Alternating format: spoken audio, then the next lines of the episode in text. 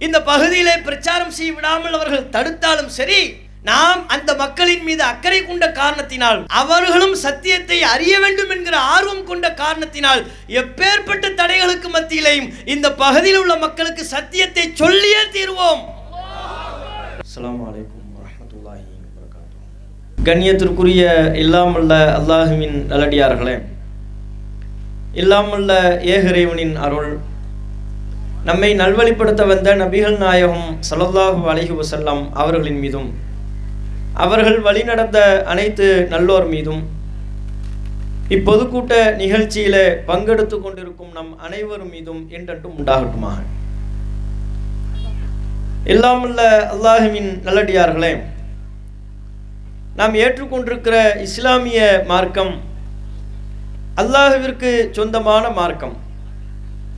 இந்த மார்க்கத்தில் நாம் ஒரு செயலை செய்வதாக இருந்தால் ஒரு வணக்க வழிபாட்டை புரிவதாக இருந்தால் அல்லது மார்க்கத்தின் பெயரால் எது ஒன்றை நாம் செய்வதாக இருந்தாலும் இந்த மார்க்கத்தின் முழு உ- அதிகாரம் படைத்திருக்கிற இந்த மார்க்கத்தின் முழுமையான உரிமை பெற்ற நம்மை படைத்த ரப்புல் ஆலமீன் அல்லாஹுதான் நமக்கு கற்றுத்தர வேண்டும். இஸ்லாத்தின் அடிப்படை அதுதான். இஸ்லாத்தின் பெயரால் நாம் எதை செய்வதாக இருந்தாலும் இந்த மார்க்கத்தின் உரிமையாளன் அல்லாஹ் அதை நமக்கு சொல்லித் தந்திருக்க வேண்டும். அல்லாஹ் சொல்லித்தராமல் அல்லாஹுவினால் அனுப்பப்பட்ட அவனது தூதர்கள் நமக்கு கற்றுத்தராமல் நாம நம்முடைய மனோ இச்சைப்படி மார்க்கத்தின் பெயரால் எந்த ஒரு காரியத்தையும் செய்துவிடக்கூடாது காலம் காலமாக இந்த காரியம் நடைபெறுகிறது. தலைமுறை தலைமுறையாக எங்களுடைய முன்னோர்கள் எங்களுக்கு மார்க்கமாக இஸ்லாமாக இதைத்தான் சொல்லித் தந்தார்கள். என்கிற பேச்செல்லாம் இஸ்லாத்தில் இருக்கக்கூடாது. திருக்குறானிலே நீங்கள் பாருங்கள் நபி இப்ராஹிம் அலை இஸ்லாத்து வலாம் அவர்களை பற்றி அல்லாஹு ரபுல் ஆலமீன் நமக்கு ஏராளமான செய்திகளை சொல்லித் தருகிறான். அதில் மிக முக்கியமான ஒரு செய்தி இப்ராஹிம் அலி இஸ்லாம் அவர்களும் அவருடைய மகன் இஸ்மாயில் அலி இஸ்லாம் அவர்களும் காபத்துல்லாவை மறுசீரமைப்பு செய்கின்ற பொழுது அந்த பணியில ஈடுபடுகிறார்கள். காபத்துல்லாவை புனரமைப்பு செய்யக்கூடிய ஒரு நற்காரியத்தில் ஈடுபடுகிறார்கள். அப்போது அல்லாஹ்விடத்தில் அந்த காரியத்தில் ஈடுபட்டு விட்டதற்கு பிறகு இறைவனத்திலே ஒரு பிரார்த்தனையை புரிகிறார்கள். அந்த பிரார்த்தனையை அல்லாஹ் ரபுல் ஆலமீன் திருக்குறானிலே சொல்லித் தருகிறான். வைதி யர்ஃபஉ இப்ராஹிமுல் கவாஇத மினல் பைத்தி வ இஸ்மாயில். இப்ராஹிமும் இஸ்மாயிலும் காபத்துல்லாவை கட்டுகிற பணியில ஈடுபடுகின்ற பொழுது அல்லாஹ்விடத்தில் துவா செய்தார்கள். ரப்பனா தக்கப்பல் மின்னால் இறைவா எங்கள் புறத்திலிருந்து இந்த செயலை நீ ஏற்றுக்கொள்வாயாக. உனது பெயரால் உன்னுடைய திருப்தியை பெறுவதற்காக காபத்துல்லாவை நாங்கள் கட்டுகிறேன். இந்த பணியை இந்த நற்செயலை இறைவா நீ அங்கீகரிப்பாயாக என்று சொன்னார்கள். அத்தோடு அவர்கள் பல விஷயங்களை குறிப்பிட்டார்கள் தம்முடைய பிரார்த்தனையில். அதில் அவர்கள் சொன்ன ஒரு அம்சம் "வ அரினா மனாசிக்கனால். இறைவா உன்னை நாங்கள் எவ்வாறு வழிபட வேண்டும் என்பதை எங்களுக்கு நீ கற்றுத்தான் என்றும் கேட்டார்கள். ஓ துபு நான் எங்களை மன்னிப்பாயாக இன்னக்க அந்த தவ்வாபு ரஹீம். நீதான் பாவங்களை மன்னிப்பவன் எல்லையற்ற கருணையாளன் என்று சொன்னார்கள். இப்ராஹிம் அலி இஸ்லாம் அவர்களும் இஸ்மாயில் அலி இஸ்லாம் அவர்களும் அல்லாஹ்விடத்தில் எதை பிரார்த்தனை செய்கிறார்கள்? அரினா மனாசிக்கனான். எங்களது வணக்க வழிபாட்டு முறையை இறைவா நீ எங்களுக்கு கற்றுத்தான். உன்னை எவ்வாறு நாங்கள் தொழ வேண்டும்? உனக்காக நாங்கள் எவ்வாறு அறுத்து பலியிட வேண்டும்? உனக்காக நாங்கள் எப்படி நாங்கள் வணக்க வழிபாடுகளிலே ஈடுபட வேண்டும்? அல்லாஹுவை வணங்கி வழிபடுவதற்குரிய முறையை அல்லாஹ்விடத்தில் கற்றுத்தருமாறு கேட்கிறார்கள். இதுதான் இஸ்லாம். ஏன்? ஒரு இறை தூதராகவே இருந்தாலும் சரி. இறைவனால் உற்ற நண்பர் என்று சொல்லப்பட்ட நபி இப்ராஹிம் அலி சலாத்து வசலாம் அவர்களாகவே இருந்தாலும் சரி தமது விருப்பம் போல் அல்லாஹவை வணங்கி வழிபட முடியாது. தமது விருப்பத்திற்கேற்ப வணக்க வழிபாடுகளை உருவாக்க முடியாது. வணக்கம் என்று ஒன்றை செய்வதாக இருந்தால் இஸ்லாத்தின் பெயரால் ஒன்றை செய்வதாக இருந்தால் அதை படைத்த இறைவன் இந்த மார்க்கத்தின் அதிபதி அல்லாஹு தான் சொல்லித்தர வேண்டும் என்பதை இப்ராஹிம் அலி இஸ்லாம் அவர்களின் பிரார்த்தனை நமக்கு சொல்லித் தருகிறது அது மட்டுமா? முதல் இறை தூதர் யார்? ஆதம் அலி இஸ்லாம் அவர்கள். அவர்தான் முதல் மனிதரும். அவர்கள்தான் முதல் இறை தூதரும் ஆவார்கள். அந்த ஆதம் அலி இஸ்லாம் அவர்கள் அல்லாஹுவின் நெருக்கத்திலிருந்து இறைவனின் மிகப்பெரிய கிருபையிலிருந்து தூரமாக்கப்பட்ட பொழுது இந்த பூமிக்கு அனுப்பப்பட்ட பொழுது அல்லாஹ் ஒரு குறிப்பிட்ட மரத்தை நோக்கி நெருங்கக்கூடாது என்று சொன்னான். ஆனால் அல்லாஹுவின் உத்தரவை நபி ஆதம் அலி இஸ்லாம் அவர்கள் மீறி விட்டார்கள் தவறளித்து விட்டார்கள். ஜன்னத்திலிருந்து இங்கே அனுப்பப்பட்டு விட்டார்கள். அனுப்பப்பட்டு விட்டதற்கு பிறகு அல்லாஹ்விடத்தில் தான் செய்த தவறுக்காக வேண்டி பாவ மன்னிப்பு கேட்கணும். இப்போ நம்ம எல்லாரும் அல்லாஹ்விடத்தில் பாவ மன்னிப்பு கேட்குறோம்ல. எப்படி கேட்குறோம்? இறைவா நான் தப்பு பண்ணிட்டேன் பாவத்தை மன்னித்துக்கொள். இறைவா எனக்கு கிருபை செய் என்றெல்லாம் பல்வேறு வார்த்தைகளை சொல்லி பாவ மன்னிப்பு கேட்குறோம். ஆதம் அலை இஸ்லாம் அவர்களும் பாவ மன்னிப்பு கேட்டார்கள். ஆனால் அவர்கள் பாவ மன்னிப்பு கேட்பதற்கு முன்பு அது குறித்து அல்லாஹ் சொல்லுகின்ற பொழுது அந்த வார்த்தையை பாவ மன்னிப்பு கேட்கக்கூடிய வார்த்தையை அல்லாஹ்வின் புறத்திலிருந்து கற்றுக்கொண்டார்கள் என்று அல்லாஹ் சொல்கிறான். ஃபத்தலக்கா ஆதமும் ரப்பிஹி கலிமாத்தின் ஃபத்தாப அலைஹி.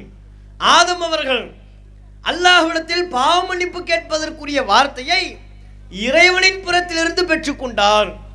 அந்த வார்த்தையை சொல்லி அல்லாஹ்விடத்தில் மன்னிப்பை கேட்டார். அல்லாஹும் ஆதமிற்கு மன்னிப்பை வழங்கினான் என்று குரான் சொல்கிறது. ஆதம் அலி இஸ்லாம் அவர்கள் தான் செய்த தவறுக்காக அல்லாவிடத்தில் ஒரு பாவ மன்னிப்பு கேட்கின்ற பொழுது கூட அந்த வாசகத்தை கூட ஆதம் அலி இஸ்லாம் அவங்க சொந்தமாக உருவாக்க முடியலை. சொந்தமாக சுயமாக ஒரு வார்த்தையை உருவாக்கி அந்த வார்த்தையின் மூலம் அல்லாஹ்விடத்தில் பாவ மன்னிப்பு கேட்கக்கூடிய ஒரு நிலையில் ஆதம் அலி இஸ்லாம் அவர்கள் இல்லை. அதற்கு மாற்றமாக பாவ மன்னிப்பு கேட்கக்கூடிய வாசகத்தை கூட அல்லாஹ் தான் ஆதம் அலை இஸ்லாம் அவர்களுக்கு கற்றுக் கொடுக்கிறான். இந்த வார்த்தையை சொல்லி பாவ மன்னிப்பு கேளுங்க. ஃபத்தலக்கா ஆதமும் ரப்பிஹி களிமாத்தின் பாவ மன்னிப்பு கேட்கக்கூடிய வாசகத்தை ஆதம் அவர்கள் தமது இறைவனின் புறத்திலிருந்து பெற்றுக்கொண்டார். அல்லாஹிட்டிருந்து கற்றுக்கொண்டு அந்த வார்த்தையை சொல்லித்தான் ஆதம் அலி இஸ்லாம் அவர்கள் பாவ மன்னிப்பு கேட்டாங்க. அப்படின்னா என்ன அர்த்தம்? ஆதம் அலி இஸ்லாம் அவங்க யாரு? முதல் மனிதர் மட்டுமல்ல முதல் இறை தூதர். அது மாத்திரமல்ல அல்லம ஆதமல் அஸ்மாக்குள்ளாகம் ஆதம் அலி இஸ்லாம் அவர்களை படைத்து அவர்களுக்கு அல்லாஹ் ரப்புல் ஆலமின் எல்லாவற்றையும் கற்றுக் கொடுத்ததாக குரான்ல சொல்றான். எல்லாத்தையும் அல்லாஹ் கற்றுக் கொடுத்தாங்க மலக்குமார்களை எல்லாம் மரியாதை செய்ய சொன்னான். அந்த அளவிற்கு கல்வி ஞானம் பெற்ற அறிவு ஞானம் பெற்ற ஆதம் அலி இஸ்லாம் அவர்கள். இன்னைக்கு அவர்களுடைய பிள்ளைகளாகிய நமக்கெல்லாம் எவ்வளவு அறிவு இருக்கும் இது எல்லாத்தையும் கூட்டு சேர்த்தா நம்முடைய தந்தையின் அறிவு. அவங்களுடைய பிள்ளைகளாக இருக்கிற உலகத்தில் கோடான கோடான கோடி மனிதர்கள் இருக்கிறார்கள் அல்லவா? அவர்கள் அனைவரும் ஆதம் அலை இஸ்லாம் அவங்களுடைய பிள்ளைகள் தானே. இவ்வளவு அறிவையும் கூட்டு சேர்த்தால் நம்முடைய தந்தை ஆதம் அலி இஸ்லாம் அவர்களின் அறிவு. நமக்கு வந்திருக்கிற இந்த அறிவு யாருடைய அறிவு? நம்முடைய தந்தையின் புறத்திலிருந்து நமக்கு கிடைத்திருக்கிற அறிவு. அப்போ ஆதம் அலி இஸ்லாம் அவர்களுக்கு அல்ல எவ்வளவு அறிவை கொடுத்துருப்பான் அப்படி அறிவு ஞானம் வழங்கப்பட்ட போதிலும் கூட ஒரு பாவ மன்னிப்பு கேட்பதாக இருந்தால் கூட சுயமாக கேட்கக்கூடாது நல்லா சொல்லிட்டான். அல்லாஹ்விடமிருந்து தான் இந்த பாவ மன்னிப்புக்குரிய வாசகத்தை பெற்றிருக்கிறார்கள். இது எதை நமக்கு சொல்லுது? இஸ்லாம்ங்கிற இந்த மார்க்கத்தை பொறுத்தவரையிலையும் எந்த வணக்க வழிபாடாக இருந்தாலும் ஒரு பிரார்த்தனையாக இருந்தாலும் பிரார்த்தனை என்று சில வாசகத்தை நாம் சொல்வதாக இருந்தாலும் எல்லாத்தையும் அல்லாஹ் தான் நமக்கு சொல்லித்தரணும். அல்லாஹ் எப்படி சொல்கிறானோ அதன்படி தான் நம்ம செய்யணும். அதற்கு கட்டுப்பட்டவர்களாகத்தான் நம்ம எல்லாருமே முஸ்லீமாக இருக்கும். முஸ்லீம்னு சொல்கிறோம்ல முஸ்லீம்னு அலங்கார பேராது. அது ஒரு அடையாள சொல்லாது. முஸ்லீம்னா என்ன? கட்டுப்பட்டவன். எதற்கு கட்டுப்பட்டவன்? அல்லாஹிற்கு நான் கட்டுப்பட்டவன். அவன் அல்லாஹ் தன்னை எவ்வாறு வணங்க வேண்டும் என்று சொல்கிறானோ அந்த கட்டளைகளுக்கு நான் கட்டுப்பட்டவன். முழுவதுமாக என்னை படைத்த ரப்பு இறைவனுக்கு நான் கட்டுப்பட்டவனாக நிற்கிறேன் என்பதை அடையாளப்படுத்தக்கூடிய ஒரு சொல்லுதான் முஸ்லிம். நான் அல்லாவுக்கு கட்டுப்பட்டவன். அப்போ அல்லாஹ் எப்படி சொல்கிறானோ அப்படித்தான் நம்ம நடந்து கொள்ளணும். அல்லாஹ் எப்படி தன்னை வணங்கி வழிபட வேண்டும் என்று கற்றுத்தருகிறானோ அதன்படி தான் அல்லாவை நம்ம வணங்கி வழிபடணும். இன்னைக்கு முஸ்லீம்கள் நம்ம சொல்கிறோம்ல நம்ம அப்படித்தான் இருக்கிறோமான்னு செஞ்சு பாருங்க. முஸ்லீம்கள் உண்மையிலேயே அல்லாவுக்கு கட்டுப்பட்டவர்களாக இருக்கிறார்களா? அல்லாவுடைய இந்த மார்க்கத்தை அல்லாஹ் சொன்னபடி கடைபிடிக்கிறார்களா? இவர்களாக மார்க்கத்தின் பெயரால் பல விஷயங்களை உருவாக்கி கொள்கிறார்களா? ஏராளமான அனாச்சாரங்களை மார்க்கத்தின் பெயரால் உருவாக்கி கொள்கிறார்கள். ஒரு வார்த்தையை கூட அல்லாஹ் சொல்லித்தான் நம்ம கேட்கணும்னு நம்ம மார்க்கத்தில் சொல்லப்பட்டிருக்கின்ற பொழுது பல்வேறு செயல்பாடுகளை பல்வேறு காரியங்களை வணக்கம் என்கிற பெயரில் மார்க்கத்தின் பெயரால் புதிது புதிதாக இவர்கள் நுழைத்திருக்கிறார்கள். நீங்க பாருங்க இஸ்லாத்துல பேரால் தானே தர்காக்கள்லாம் இருக்கு. தர்காக்கள் என்று எடுத்துக்கொண்டால் அதில் என்னென்னவெல்லாம் செய்கிறார்கள் நம் சமூகத்தவர்கள்? முஸ்லிம் என்கிற பெயர்களை வைத்துக்கொண்டு தர்கா வழிபாட்டில் ஈடுபடுகிறார்களே அது இஸ்லாமிய மார்க்கத்தில் உள்ளதா அந்த முஸ்லிம்களது தர்கா வழிபாட்டில் ஏன் ஈடுபடுறாங்க? எதன் பேரில் ஈடுபடுகிறார்கள்? இது மூலமாக அல்லாவிடத்தில் நெருக்கம் பெறலாம். அதனால் அவங்க நோக்கம் அதுதானே. செய்கிற செயல் தவறாக இருந்தாலும் அவங்க நோக்கம் என்னவாக இருக்கிறது? அவுளியாங்கிற பேரில் ஒரு தர்காவை கட்டுறாங்க. அங்கே பூமாலையை போடுகிறார்கள் சந்தனம் தெளிக்கிறார்கள். பற்றி ஊதுபத்தி கொளுத்துகிறார்கள் நறுமணம் கமல வைக்கிறார்கள் அதன் பேரில் பல்வேறு க கந்தூரி எடுக்கிறார்கள் உரு சென்று கொண்டாடுகிறார்கள். இப்படி இவ்வளவு விஷயங்களை அங்கே செய்கிறார்களே தருகாக்களில் எதற்காக செய்கிறார்கள்? பொழுதுபோக்காண்டி செய்கிறாங்களா அல்லது வி- விளையாட்டுங்கிற பேரில் அவங்க செய்கிறாங்களா எதன் பேரில் அது செய்யப்படுகிறது? இது ஒரு வணக்கம். தர்காவை இப்படியெல்லாம் நம்ம கண்ணியப்படுத்தினா இப்படிப்பட்ட வணக்க வழிபாடுகளில் ஈடுபட்டால் இதன் மூலம் அல்லாஹ்விடத்தில் நாம் நெருக்கம் பெற முடியும். அப்போ அது உங்களுடைய நோக்கம் என்ன? படைத்த இறைவனிடத்தில் நெருக்கம் பெற வேண்டும் என்கிற பேரில் தான் தர்காக்கள்ல வழிபாடுகள் என்கிற பேரில் பல காரியங்கள் செய்யப்படுகிறது. நீங்க எப்போ வணக்கம்ங்கிற பேர்ல செய்றீங்களோ அப்ப மார்க்கத்தில் சொல்லித்தரப்பட்டிருக்க வேண்டும் அல்லவா? அல்லாஹ் இந்த வணக்கத்தை நமக்கு கற்றுத்தந்திருக்க வேண்டாமா? உன்னை நான் எவ்வாறு தொழ வேண்டும்? உன்னை எவ்வாறு வணங்கி வழிபட வேண்டும் என்பதை நீ எனக்கு கற்றுத்தா என்று கேட்டார்களோ? இப்ராஹிம் அலி இஸ்லாம் அவர்கள். ஆதம் அலி இஸ்லாம் அவர்கள் அல்லாவிடத்தில் பாவ மன்னிப்பு கேட்கக்கூடிய வாசகத்தை கூட அல்லாஹ்விடமிருந்து பெற்றுக்கொண்டார்களோ அவர்கள் வழிவந்த நாம புதுசா ஒன்று உருவாக்கலாமா? அல்லாஹ் சொல்லாததை செய்யலாமா? நீங்க செய்யக்கூடிய முஸ்லிம்கள் செய்யக்கூடிய இந்த தர்கா வழிபாடு கலாச்சாரம் என்பது அல்லாஹ் சொல்லி தந்த கலாச்சாரமா? அல்லாஹ் நமக்கு எங்கேயாவது சொல்லியிருக்கிறானா? குரான்லையோ நபியல் நாயம் சல்லா அலிஸ்லாம் அவர்களோ நீங்கள் அல்லாஹிடத்தில் நெருக்கம் பெறுவதற்கு தர்காக்களை கட்டுங்க. அவுளியாக்களின் பேரால் தர்காக்களை கட்டுங்க. சந்தனம் தெளிங்க. ஆண்கள் பெண்கள் எல்லாம் கூப்பிட்டு அழைத்து வைத்துக் கொள்ளுங்கள். அல்லாஹ் சொன்னானா? நபியல் நாயம் சொன்னார்களா? அது இஸ்லாத்தில் இல்லை என்று சொன்னார்கள். தர்காக்களின் கலாச்சாரம் என்பது இஸ்லாமிய கலாச்சாரம் அல்ல. இதுதான் நபியல் நாயகம் அவர்கள் நமக்கு சொல்லித் தந்த போதனை. அல்லாஹ்வின் தூதர் மிக தெளிவாக சொன்னார்கள். லஅன் அல்லாஹுல் யஹூத வன் அல்லாஹ் யூதர்களையும் கிறிஸ்தவர்களையும் சபிப்பானாக. என்ன காரணம்? இத்தகது குபூர அம்பியாயிஹிம் மசாஜித் அவர்கள் தங்களது நபிமார்களின் அடக்க ஸ்தலங்களை வணக்க ஸ்தலங்களாக மாற்றிக்கொண்டார்கள் நபிமார்கள் இறை தூதர்கள். சாதாரண ஆட்கள் இல்லை. இறை தூதர்கள் மரணித்ததற்கு பிறகு அவங்களை அடக்கம் செய்துவிட்டு அங்கே ஒரு கட்டடத்தை எழுப்புகிறார்களாம். தர்கா கட்டுறது. அதில் வழிபாடு செய்கிறார்கள். அப்போ நபிமார்கள் இறந்ததற்கு பிறகு அங்கே அவர்களை அடக்கம் செய்துவிட்டு அங்கே வழிபாடு செய்ய ஆரம்பித்தார்கள். இப்படிப்பட்ட யூதர்களையும் கிறிஸ்தவர்களையும் அல்லாஹ் சபிப்பானாக என்று நபியல் நாயம் சல்லா அலைஹி அவங்க சொன்னாங்க. தர்கா கட்டுறது இஸ்லாமிய கலாச்சாரமாக இருந்தால் நம்ம செய்யலாமா? தாராளமாக செய்யலாமே. நாங்களும் செய்வதற்கு தயாராக இருக்கிறோமே.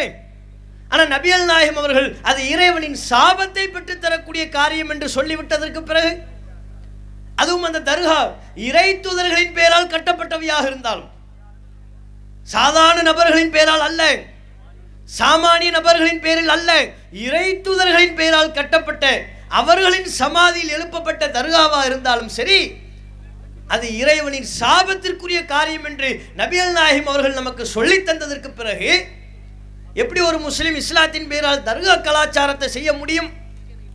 தர்கா வழிபாடுகளை எவ்வாறு ஈடுபட முடியும்? அப்படி ஈடுபட்டு கொண்டே தன்னை முஸ்லீம் என்று எப்படி சொல்லிக்கொள்ள முடியும்? நான் இஸ்லாத்தில் இருக்கிறேன். அல்லாவுடைய மார்க்கத்தில் இருக்கேன். நபி அல்லாஹிம் எனக்கு கற்றுத்தந்த இஸ்லாமிய மார்க்கத்தில் இருக்கிறேன் என்பதாக எப்படி சொல்லிக்கொள்ள முடியும்? ஏன்? அல்லாஹுடைய மார்க்கத்தில் தர்காக்களுக்கு இடமில்லை. நபி அவர்கள் கற்றுத்தந்த இஸ்லாத்தில் தர்காக்களுக்கு இடமில்லை. அப்போ முஸ்லீம்கள் அப்படி செய்யலாமா? அது மாத்திரமா செய்கிறார்கள். தாயத்து கட்டுறாங்க. தர்காவில் வச்சு தான் தாயத்தும் கட்டி விடுறாங்க. முஸ்லீம்கள் அந்த செயல்லையும் ஈடுபடுறாங்க. அது நீங்கள் இன்னொன்று யோசிச்சு பார்க்கணும். இறை தூதர்களுக்காக வேண்டிய தர்கா கட்டக்கூடாது. அப்படி இறை தூதர்களின் பெயரால் கட்டப்பட்ட தர்காவாக இருந்தாலும் அது இறைவனின் சாபத்திற்குரிய செயல் என்று சொல்லப்பட்டு விட்டது. ஆனால் இன்னைக்கு தர்காக்கள்னு கட்டுறாங்களே யார் பேரில் இறை தூதர்களுக்காக கட்டுறாங்க? யாருன்னே தெரியாது. அவர்களாக அவுளியா என்று சொல்லிக் கொள்வார்கள் யாரையெல்லாம் கடந்த காலங்கள் அவுளியா என்று சொல்லியிருக்கிறாங்க? பலரையும். பைத்தியக்காரன் கஞ்சா குடிக்கிறவன் அவனையெல்லாம் அவுளியாக்கள் என்று சொல்லிக்கொண்டு அவன் பேரில் தர்காக்களை கட்டினாங்களா இல்லையா? தமிழக முஸ்லீம்கள் மறுக்க முடியுமா? அப்படிலாம் நாங்கள் கட்டலைன்னு சொல்ல முடியுமா? அப்போ இப்படி இது போல நெடுங்காலமாக நீண்ட நெடுங்காலமாக குளிக்காமல் இருந்தவங்களையும் அவுளியாண்டுருவாங்க ரொம்ப வருஷமாக மூணு வருஷமாக குளிச்சிருக்க மாட்டாங்க. சடப்பக்கீருங்குவாங்க பார்த்துருக்கீங்களா? முடியெல்லாம் பார்த்தீங்கன்னா அழுக்கு போய் அதில் ஒரு பத்து பாக்கெட்டு சாம்பு போட்டால் கூட அந்த முடி அவ்வளோ சீக்கிரத்தில் கலையாது அந்த அழுக்கு எடுக்க இயலாது அந்த அளவுக்கு தூய்மைக்கு மாற்றமாக இஸ்லாம் சொல்லக்கூடிய வலியுறுத்தக்கூடிய தூய்மைக்கு மாற்றமாக சடப்பக்கீர் என்று சொல்லிக்கொண்டு வருஷ கணக்கில் குளிக்காமல் இருக்கிறவங்களையெல்லாம் அவுளியா என்று சொல்லிக்கொண்டு அவர்களின் பேர்களை எல்லாம் தர்காக்களை கட்டி வைத்திருக்கிறார்கள். அங்கே உட்கார்ந்து கொண்டு அவர் நோய் நொடியை நீக்குவார் என்று சொல்லியிருக்கிறார்கள். அவரிடத்தில் பிரார்த்தனை செய்கிறார்கள். இதுவெல்லாம் இஸ்லாமா. குரான் மிக தெளிவாக சொன்னது. யா ஐயூஹன்னாஸ் அல்லாஹு சொல்லுகிற வார்த்தை. இது எங்களின் சொந்த வார்த்தை அல்ல. இது போன்ற அல்லாஹுவிற்கு இணை கற்பிக்கக்கூடிய செயல்களை பற்றி அல்லாஹ் ரபுல் ஆலமின் கடுமையான முறையில் தம்முடைய கண்டனத்தை தெரிவிக்கிறான். அவர்களுடைய சிந்தனையை ஊட்டக்கூடிய விதமாக கேள்வி எழுப்புகிறான். யா ஐயூஹன்னாஸ் மக்களே துரிப மசலுன். உங்களுக்கு ஒரு உதாரணம் சொல்லப்படுகிறது. ஃபஸ்ட் தமிழ் உலகு அதை செவில் தாழ்த்தி நன்றாக கேளுங்கள். இன்னல்லதீன தது ஊனமின் தூணில்லாஹி. அல்லாஹவை அன்றி நீங்கள் யாரை அழைத்து பிரார்த்திக்கிறீர்களோ தர்காக்கள் என்று சொல்லிக்கொண்டு அவுளியாக்கள் என்று சொல்லிக்கொண்டு யாரையெல்லாம் அழைத்து அல்லாஹவை விட்டுட்டு யார் யாரையெல்லாம் நீங்கள் அழைத்து பிரார்த்திக்கிறீர்களோ லைய துபாபன். அவர்கள் ஒரு ஈயை கூட அவர்களால் படைக்க முடியாது. அவங்கள போய் நீ எப்படிப்பா பாவ மன்னிப்பு கேட்குற? அவர்களிடத்தில் நீ எவ்வாறு நோய் நொடியை நீக்குமாறு பிரார்த்திக்கலாம்? நீ பிரார்த்திக்கப்பட வேண்டியவன் அல்லாஹ் அல்லவா? அல்லாஹ்விடம் மட்டும்தானே உன்னுடைய இரு கரமேந்து நீ துவா செய்ய வேண்டும் பிரார்த்திக்க வேண்டும்? அல்லாஹுவை விட்டுவிட்டு அல்லாஹுவினால் படைக்கப்பட்ட மனிதர்களையா நீங்கள் அழைத்து பிரார்த்திக்கிறீர்கள்? அல்லாஹ் சொல்கிறான் உங்களுக்கு ஒரு உதாரணம் சொல்லப்படுகிறது. என்ன உதாரணம்? நீங்கள் அல்லாஹ் என்று யாரை அழைத்து பிரார்த்திக்கிறீர்களோ அவர்களால் ஒரு ஈயை கூட படைக்க முடியாது. படைக்க முடியாது மட்டுமல்ல அல்லாஹ் இன்னொன்றையும் சேர்த்து சொல்லுகிறான் وَإِيَّ يَسْلُبُهُمُ الذُّبَابُ شَيْئًا لَا يَسْتَنْقِذُوهُ مِنْهُ ஒரு ஈ அவர்களுக்கு வழங்கப்பட்டிருக்கிற உணவை பறிக்கும் என்று சொன்னால் அதை கூட இவர்களால் தடுக்க முடியாது தங்களிடம் இருக்கக்கூடிய உணவுகளை தர்காக்கள்ல நேர்ச்சைங்கிற பேர்ல லட்டு வச்சிருப்பாங்க பூந்தி வச்சிருப்பாங்க சீனி வச்சிருப்பாங்க கற்கண்டு வைத்திருப்பார்கள் பல்வேறு பொருட்களை வச்சிருப்பாங்க. அதை மனிதர்களுக்கும் விநியோகம் செய்வார்கள். மனிதர்களுக்கு விநியோகம் செய்வதற்கு முன்பாக அவுளியாக்களுக்காக வேண்டி படைப்பது. அப்படி அங்கே அங்கே வைத்துக்கொண்டு பிரார்த்தனை செய்கிறது. அவுளியாவே இதில் ஒரு பறக்கத்தை இறக்குங்க அப்படின்னு சொல்கிறது அதை அவர் துவா கேட்ட உடனே அந்த சீனியில் என்னவாயிரும்? பறக்கத்து இறங்கிருமா. கண்ணுக்கு புலப்படாத ஒரு மறைமுகமான பறக்கத்து இறங்கிரும்னு சொல்லி நம்பி. அப்படிலாம் இஸ்லாத்தில் சொல்லப்படலை. இஸ்லாமிய மார்க்கம் எதை பறக்கத்தென்று சொல்லுகிறதோ? எதில் அபிவிருத்தி இருப்பதாக சொல்கிறதோ அதைத்தான் நம்ம நம்பணும்.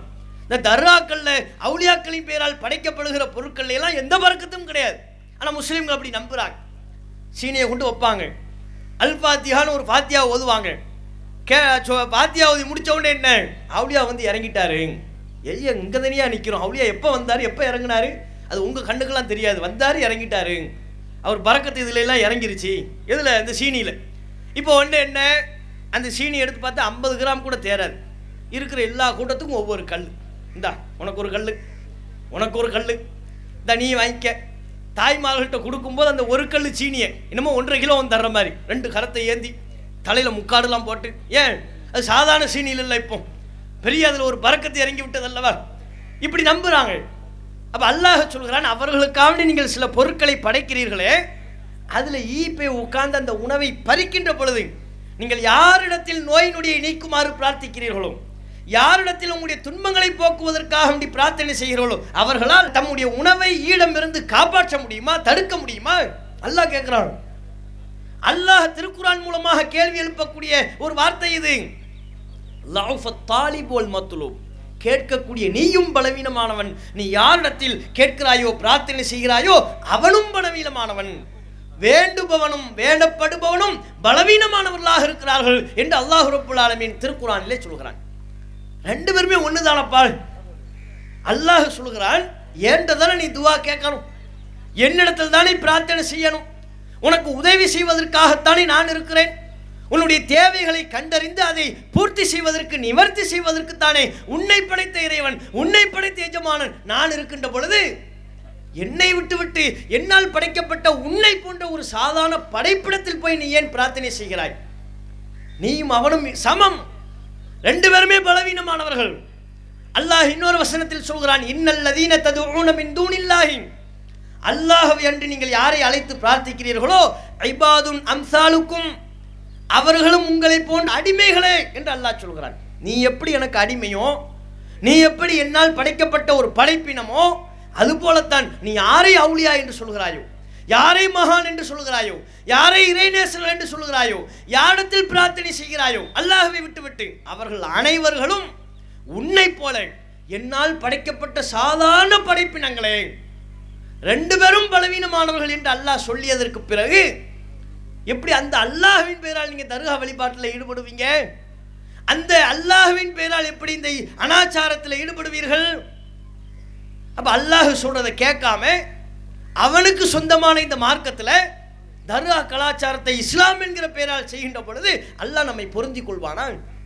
அல்லாஹ் நம்மை ஏற்றுக்கொள்வானா யோசித்து பாருங்கள். தாயத்தும் அப்படித்தான். தர்காக்களில் வைத்துக் கொண்டுதான் தாயத்தும் கட்டுகிறார்கள். அது இஸ்லாத்தில் உள்ளதா?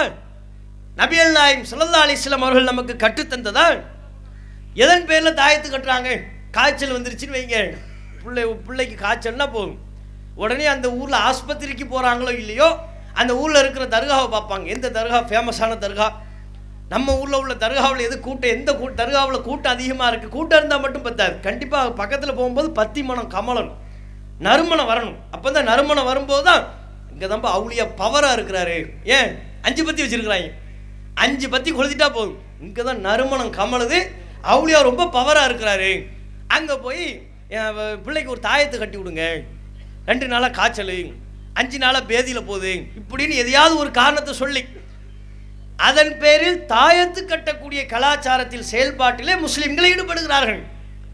அங்கே தர்காக்களில் இருக்கக்கூடிய தமிழகத்தில் உள்ள பல தர்காக்களின் நிலையை பற்றி நம்ம சொல்கிறோம் பல்வேறு தர்காக்களில் இருக்கக்கூடிய அந்த மதகுருமார்களும் வந்துட்டாங்களா ஆண்களா பெண்களோ யாரோ வந்துட்டாங்களா தாயத்து கட்டுறதுக்குன்னு?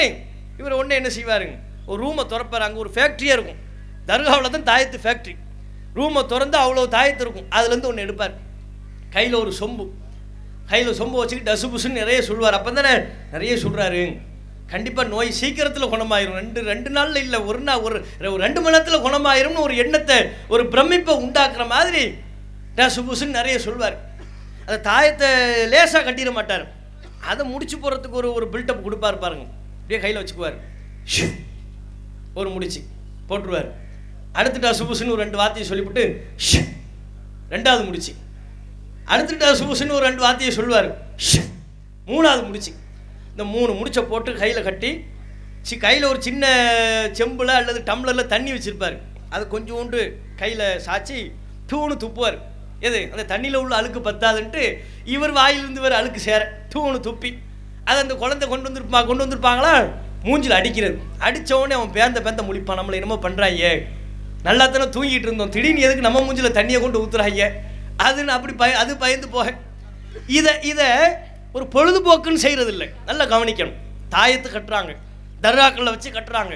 பள்ளிவாசலில் வச்சு கட்டுறாங்க. இதை பொழுதுபோக்கு என்று நீங்கள் செய்கிறீர்களா? பொழுதுபோக்குன்னு செஞ்சீங்கன்னா எங்களுக்கு வேலை இல்லை பிரச்சனை இல்லை.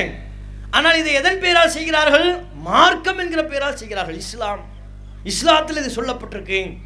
நோயினுடைய நீக்குவதற்கு தாயத்து கட்டிவிட்டால் நோய் நொடிகள் நீங்கிவிடும் துன்பங்கள் அகன்றுவிடும். இனிமேல் வரவிருக்கிற துன்பங்கள் கூட கையில் கட்டப்பட்டிருக்கிற இந்த தாயத்தை வைத்துக்கொண்டு தடுக்கப்பட்டு விடும் நம்புகிறார்களா இல்லையா? இன்றைக்கு தாயத்து அறவே இல்லை என்று சொல்ல முடியாது. இன்றைக்கும் இருக்கிறது. ஆரம்ப காலத்தில் அதிகமாக இருந்தது. இப்போ இன்றைக்கும் ஒரு குறிப்பிட்டு சொல்லத்தக்க வகையில் இருக்கு. ஆரம்ப காலத்தில் பார்த்தீங்கன்னு வைங்க ஒரு பாயை சட்டையை கழட்ட சொல்லிட்டா போதும். இங்கே ஒரு தாயத்து கட்டியிருப்பார். பாய் இங்கே ஒரு தாயத்து இடுப்பில் ரெண்டு கழுத்தில் ஒரு ஒன்று ஏர்போர்ட்டுக்கு போகும்போது அந்த டிடெக்டர் வச்சு செக் பண்ணுவாங்கல்ல ராம்நாடு மாவட்டத்திலேருந்து வெளிநாட்டுக்கு போகும்போது மலேசியாவுக்கு போவார். வேறு வேறு வெளிநாட்டுக்கு துபாய்க்கு போவார். டிடெக்டர் வச்சு செக் பண்ணோம்னா இங்கே கீங் கீங் சவுண்டு கேட்கும். கழட்டுப்பா என்னப்பா வச்சிருக்கிற? பாம் கிம் எதுவும் வச்சிருக்கியா? ஒன்றும் இல்லைங்க எங்கள் அவுளியாவுடைய மகத்தான பவரில் ஓடக்கூடிய தாயத்தை வச்சுருக்குறோம். இங்கே ஒரு தாயத்து. இந்த கையை செக் பண்ணும்போது கீங்கின்னு இங்கே ஒரு சவுண்டு இடுப்பில் சவுண்டு வளைச்சி வளைச்சி உடம்புல தாயத்தை. அஞ்சு அஞ்சுக்கும் மேற்பட்ட தாயத்தை கட்டி கொண்டிருந்தார்கள். இன்றைக்கு அந்த அளவிற்கு இல்லை என்று சொன்னாலும் இன்றைக்கும் இருக்கிறது. இது இஸ்லாத்தில் உள்ளதான் யோசிச்சு பாருங்க. உங்கள் உங்கள் சிந்தனைக்கு நீங்கள் கேட்டு பாருங்க இது சரியா? மார்க்கம் அதை சொல்கிறதுனால் நாங்களும் தாயத்தை கட்டிக்கிறோம் நீங்கள் அஞ்சு கட்டினா நாங்கள் பத்து கட்டுறோம். அது மார்க்கம் என்று ஆகிவிட்டால். நபி அவர்கள் சொன்னார்கள் இஸ்லாத்தில் சொல்லப்பட்டிருக்கிறது குர்ஆனில் சொல்லப்பட்டிருக்கிறது என்று சொல்லிவிட்டால் அதை செய்வதற்கு நாமும் தயாராக இருக்கிறோம். குரானில் இருக்கா? ரசுல்லா சொன்னாங்களா? ரசுல்லா இந்த தாயத்துக்கு எதிரான போதனையைத்தானே செய்தார்கள். நபியல் நாஹிம் சல்லா அலிஸ்லாம் அவர்கள் சொன்னார்கள் மன் தல்லக்க தமீமத்தன் ஃபக்கத் அஷ்ரக். எவர் ஒருவர் தாயத்தை தொங்க விடுவாரோ அவர் அல்லாஹ்விற்கு இணை கற்பித்து விட்டார். ஷிர்க்குன்ட்டாங்க ரசூல்லா நீ அல்லாஹ் மேலே அல்லவா நம்பிக்கை வைக்கணும்? எப்படி இந்த தாயத்து மேலே நம்பிக்கை வைக்கலாம்? எவன் ஒருவன் தாயத்தை தொங்க விட்டு விட்டானோ அவன் அல்லாஹ்விற்கு இணை கற்பித்து விட்டான் என்று நபியல் நாஹிம் சல்லா அலிஸ்லாம் அவர்கள் சொன்னார் அப்படின்னா என்ன? உனக்கு துன்பம் ஏற்பட்டாலும் நோய் ஏற்பட்டாலும் மறுமை ஏற்பட்டாலும் கஷ்டம் ஏற்பட்டாலும் நீ முறையிடப்பட வேண்டியவன் அல்லாஹ்விடத்தில் தான் முறையிட வேண்டுமே ஒழிய தாயத்தை அல்ல. நீ நம்பிக்கை வைக்க வேண்டியது அல்லாஹ்வின் மீது தானே தவிர தாயத்தின் மீது அல்ல. அல்லாஹ் மேல நம்பிக்கை வைக்காம தாயத்தை நீ கட்டுவாய் என்று சொன்னால் அல்லாஹ்விற்கு நீ இணை கற்பித்து விட்டாய். அல்லாஹ் மேல வைக்க வேண்டிய நம்பிக்கையை ஒரு அற்பமான பொருளின் மீது தாயத்தின் மீது நீ வைத்து விட்டாய். அதை இணை வைப்பு என்று நபியல் நாயும் ஸல்லல்லாஹு அலைஹி வஸல்லம் அவர்கள் சொல்கிறாங்க இப்போ சொல்லுங்க. நபியல் நாயகம் அவர்கள் எதை இணை வைப்புன்னு சொன்னாங்களோ அதை நம்ம இஸ்லாத்தின் பெயரால் செய்யலாமா? அது அழகா அது முஸ்லீமுக்கு நல்லதா? நபியல் நாயிம் அவர்கள் எதை இஸ்லாத்திற்கு எதிரான செயலாகும் அல்லாஹுவிற்கு இணை கற்பிக்கக்கூடிய மாபாதக செயல் என்று சொல்லி இந்த தாயத்தை பற்றி நமக்கு சொல்லியிருக்கின்ற பொழுது அதையே பள்ளிவாசல்களிலேயும் தர்காக்களிலேயும் இஸ்லாத்தின் பெயரால் செய்கின்ற பொழுது அது தவறு என்று சொல்லக்கூடிய உரிமை எங்களுக்கு இல்லையா? முஸ்லிம்களே அதை இஸ்லாத்தின் பெயரால் செய்யாதீர்கள். அதற்கும் இஸ்லாத்திற்கும் சம்பந்தமில்லை என்று சொல்லக்கூடிய கடமை எங்களுக்கு இல்லையா? எங்கள் சகோதரர்கள் அப்படிப்பட்ட காரியத்தில் ஈடுபடுகின்ற பொழுது அந்த காரியத்திலிருந்து அவர்களை தடுக்கக்கூடிய பொறுப்பு எங்களுக்கு இல்லையா? கண்ணுக்கு முன்பாக இந்த காரியத்தில் ஈடுபடுவதை பார்த்ததற்கு பிறகும் நாங்கள் தடுக்காமல் செல்வோமையானால் அது பற்றி எச்சரிக்கை செல்வோமையானால் மறுமை நாள் அல்லாஹ் எங்களிடத்தில் கேள்வி கேட்பானே. உன் சகோதரன் இஸ்லாத்தின் பேரால் தர்காவில் ஈடுபட்டு கொண்டிருந்தானே. உன் ஊர்க்காரன் உன்னுடைய சகோதரன் உன்னுடைய சொந்த பந்தங்கள் இஸ்லாத்தில் இல்லாத இந்த தாயத்து போன்ற கலாச்சாரத்தில் ஈடுபட்டார்களே மார்க்கத்தின் பெயரால் அதை பார்த்து கொண்டு நீ என்ன செய்தா என்று அல்லாஹ் எங்களிடத்தில் கேள்வி எழுப்புகின்ற பொழுது அல்லாஹ்விடத்தில் நாங்கள் என்ன பதிலை சொல்வோம்? அல்லாஹ்விடத்தில் பதிலை சொல்வதற்காகத்தான் நாங்கள் இவ்வளவு சிரமப்பட்டு கஷ்டப்பட்டு இந்த பகுதியில் பிரச்சாரம் செய்து கொண்டிருக்கிறோம். அதை தவிர்த்து வேற எங்களுக்கு எந்த நோக்கமும் கிடையாது. அல்லாஹ்விடத்தில் பதில் சொல்லணும். அல்லாஹ் எங்களிடத்தில் கேள்வி கேட்கின்ற பொழுது இறைவா எங்கள் கடமை முடிந்து விட்டது இறைவா. இறைவா எங்கள் பொறுப்பை நாங்கள் நிறைவு செய்து விட்டோம் இறைவா. இஸ்லாத்தில் இவைகள் எல்லாம் இல்லை என்பதை எங்கள் சகோதரர்களுக்கு நாங்கள் சொல்லிவிட்டோம் இறைவா. என்று அல்லாஹ்விடத்தில் மறுமை நாளில் பதில் சொல்ல கடமைப்பட்டிருக்கிறோம். அந்த உணர்வில் தான் எங்க பொருளாதாரத்தை செலவு பண்ணி எங்கே நேரங்களை செலவு பண்ணி எங்களுடைய பல்வேறு வேலைகளெல்லாம் விட்டுவிட்டு எங்கள் சொந்த காசில் வாகனங்களை பிடித்து செலவு பண்ணி இங்கே நாங்கள் வந்து இருக்கிறோம் என்றால் எதற்காக வேண்டி யோசிச்சு பாருங்க. இல்லைன்னா எங்களுக்கு இங்கே வந்து பிரச்சாரம் பண்ணணும்னு என்ன தேவை இருக்கிறது? இந்த எக்கக்கூடியில் வந்து எத்தனை முறை எதிர்ப்புகள் எத்தனை முறை தடை ஏற்பட்டது? அவ்வளவு தடைகளை தாண்டி எதிர்ப்புகளை தாண்டி மக்களை இவ்வளவு பெருந்திரளாக ஆண்கள் பெண்கள் இங்கே உட்கார்ந்துருக்கிறவங்களுக்குலாம் வேலை இல்லையா? சொந்த பந்தங்கள் இல்லையா? அவர்களோடு செலவிடுவதற்கு நேரம் இல்லை அவர்களுக்கு நேரம் வேண்டாமா? எல்லாவற்றையும் ஒதுக்கி வைத்துவிட்டு இங்கே நாங்கள் குறிப்பிட்ட நேரம் வந்து அமர்ந்து பிரச்சாரம் செய்கிறோம் என்றால் முழுக்க முழுக்க சமூக அக்கறையின் காரணத்தினால் மார்க்கம் சொல்லியிருக்கிற எச்சரிக்கையின் காரணத்தினால் தான் இந்த பிரச்சாரத்தில் நாங்கள் ஈடுபடுகிறோம் என்பதை நீங்கள் முதலில் புரிந்து கொள்ள வேண்டும். இறை தூதர்களுடைய பண்பு அதைத்தான் எங்களுக்கு சொல்லித் தருகிறது. யாசின் அத்தியாயத்தில் அல்லாஹ் ரப்புல் ஒரு வரலாற்றை சொல்கிறான் அது என்ன வரலாறு? ஒரு குறிப்பிட்ட ஊராருக்கு அல்லாஹ் ஒரு தூதர் அனுப்புகிறான் அந்த தூதர்கள் செய்கிற பிரச்சாரத்தை அந்த மக்கள் ஏற்றுக்கலை ரெண்டாவது ஒரு தூதர் அனுப்புனான். அவரும் பிரச்சாரம் செய்கிறார். அவருடைய பிரச்சாரத்தையும் மக்கள் ஏற்கலை. ஃபஅஸ்ஸஸ்னா ஃப ஃபகாலு இன்னா இலைக்கும் முர்சலூன். மூன்றாவதாக ஒரு தூதரை அல்லாஹ் அனுப்பி பிரச்சாரம் செய்தான். அந்த தூதரும் போய் அல்லாஹ் சொன்ன பிரச்சாரத்தை அல்லாஹ் சொன்ன கொள்கையை மக்கள் மத்தியில் எடுத்து சொன்னார்கள். மூன்றாவதாக இறைவன் அனுப்பிய அந்த தூதரையும் அந்த மக்கள் பொய் என்று சொன்னார் பொய். நீங்கள் சொல்கிறதெல்லாம் நாங்கள் ஏற்றுக்க மாட்டோம். எங்கள் ஊருக்கு வராதீங்க. எங்கள்கிட்ட எல்லாம் பிரச்சாரம் பண்ணாதீங்க. இதை நாங்கள் கேட்க தயாராக இல்லை. என்று எதிர்ப்பு தெரிவித்தார்கள். ஒரு ஊருக்கு அல்லாஹ் மூன்று தூதர்கள் அனுப்புகிறான் பாருங்க. ஒரு ஊருக்கு. ஒரு தூதர் அனுப்புகிறான் அந்த தூதர் பிரச்சாரம் பண்ணார் ஏற்கலை இப்படியே மூன்று தூதர்களை அல்ல அனுப்புனான். மூன்று தூதர்கள் பிரச்சாரம் செய்த போதிலும் கூட அந்த மூர் மக்கள் தூதர்களின் பிரச்சாரத்தை ஏற்க தயாராக இல்லை மறுக்கிறாங்க. தூதர்கள் அடிக்கிறாங்க விரட்டுறாங்க. அந்த தூதர்கள் பட்ட கஷ்டத்தோடு ஒப்பிடும்போது நம்மெல்லாம் ஒரு கஷ்டமும் படலை. அந்த தூதர்கள் எல்லாம் அடித்தார்கள் விரட்டி அடித்தார்கள். உடனே அந்த ஊரில் கடைக்கோடியில் ஒருத்தர் இருந்தார். இந்த மூணு தூதர்கள் பிரச்சாரம் பண்ணுறதை பற்றி கேள்விப்படுறாரு. அந்த ஊர் மக்கள் அதை ஏற்க மறுக்கிறார்கள் என்பதையும் கேள்விப்படுறாரு. அல்லாஹ் சொல்கிறான் அக்சல் மதீனத்தி அக்ஸல் மதீனத்தி ஆ ஊரின் கடைக்கோடியிலிருந்து அந்த நபர் இந்த செய்தியை கேள்விப்பட்டு விரைந்து வந்தார். ஊர் மக்கள்கிட்ட சொல்கிறார் யா கௌமி இத்தபிஉல் முர்சலின். என் சமுதாயமே இந்த தூதர்களை நீங்கள் பின்பற்றுங்கள். இந்த தூதர்கள் உங்களுக்கு எதை சொல்கிறார்களோ அதை கேளுங்கள் எடுத்து நடங்கள் என்று அந்த தூதர்களின் பிரச்சாரத்தை வலிமைப்படுத்தக்கூடிய விதமாக ஊரின் கடைக்கோடியிலிருந்து வந்த நபர் அந்த ஊர் மக்களுக்கு எடுத்து சொன்னார். ஆனால் ஊர் மக்கள் அவர் சொன்ன பிரச்சாரத்தையும் ஏற்கல. ஏற்கலங்கிறது மட்டுமல்ல ஊரின் கடைக்கோடியிலிருந்து அவர்கள் மீது அக்கறை கொண்டு வந்து பிரச்சாரம் செய்த அந்த நபரை அடித்தே கொன்று விட்டார்கள். அல்லாஹ் குரானில் சொல்கிறான் கையிலது குளில் ஜன்னா அவரிடத்தில் சொல்லப்பட்டது நீங்கள் சொர்க்கத்தில் நுழையுங்கள் என்று சொல்லப்பட்டது. பிரச்சாரம் பண்ணாரு அடிச்சு கொண்டுட்டாங்க அந்த நபர். அல்லாஹ் அவருக்கு சொர்க்கத்தை பரிசா கொடுக்குறான். அவர் மார்க்கத்தை சொன்னதற்காக கொல்லப்பட்டார் அல்லவா? தன்னுடைய உயிரையே துச்சமென கருதி தன்னுடைய உயிரையே தியாகம் செய்து இந்த மார்க்கத்தை பிரச்சாரம் செய்தார் அல்லவா? அதற்காக வேண்டி அல்லாஹ் அவருக்கு சுவனத்தை பரிசாக தருகிறான். இதை நல்லா கவனிக்கணும். அவரிடத்தில் சொல்லப்படுகிறது கீழது கொள்ளில் ஜன்னா சொர்க்கத்தில் நுழையுங்கள் என்று அவரிடத்தில் சொல்லப்பட்ட போது சொர்க்கத்துக்கு போயும் அவர் என்ன சொல்வார் தெரியுமா? அவர் சொல்வாராம். அல்லாஹ் சொல்கிறான் காலையா அழைத்த கௌமி யாலமுன் என் சமுதாயம் அறிய வேண்டுமே. பிமாக ஃபரலி ரப்பி ஒஜ அலனி மினல் முக்கிரமீன் என்னுடைய ரப் என்னுடைய இறைவன் என்னை மன்னித்து விட்டான் என்பதை என் சமுதாய மக்கள் அறிய வேண்டுமே. இந்த மார்க்கம் தான் உண்மை சத்தியம் என்பதை என் சமுதாய மக்கள் அறிய வேண்டுமே. என்னுடைய ரப்பு என்னை கண்ணியப்படுத்தி விட்டான் என்பதை என் சமுதாய மக்கள் அறிய வேண்டுமே. இறைவா என் சமுதாய மக்கள் உணர வேண்டுமே என்று சுவனத்தில் நுழையுங்கள் என்று சொல்லப்பட்ட போதிலும் அப்போதும் அவர் இந்த வார்த்தையை சொல்வதாக யாசீன் என்கிற அத்தியாயத்தில் அல்லாஹ் ரப்புல் ஆலமின் இந்த வரலாற்றை நமக்கு எடுத்து சொல்கிறார் அவருடைய அக்கறையை பாருங்கள் கொல்லப்பட்டார். ஊர் மக்கள் தான் இவர் அடிச்சு கொண்டாங்க பிரச்சாரம் பண்ணார்னு. ஆனால் தான் கொல்லப்பட்டதற்கு பிறகும் தனக்கு ஏற்பட்டிருக்கிற இந்த நிலையை தன் சமுதாய மக்கள் அறிய வேண்டும் என்று அக்கறைப்படுகிறார் என்றால் எதற்காக?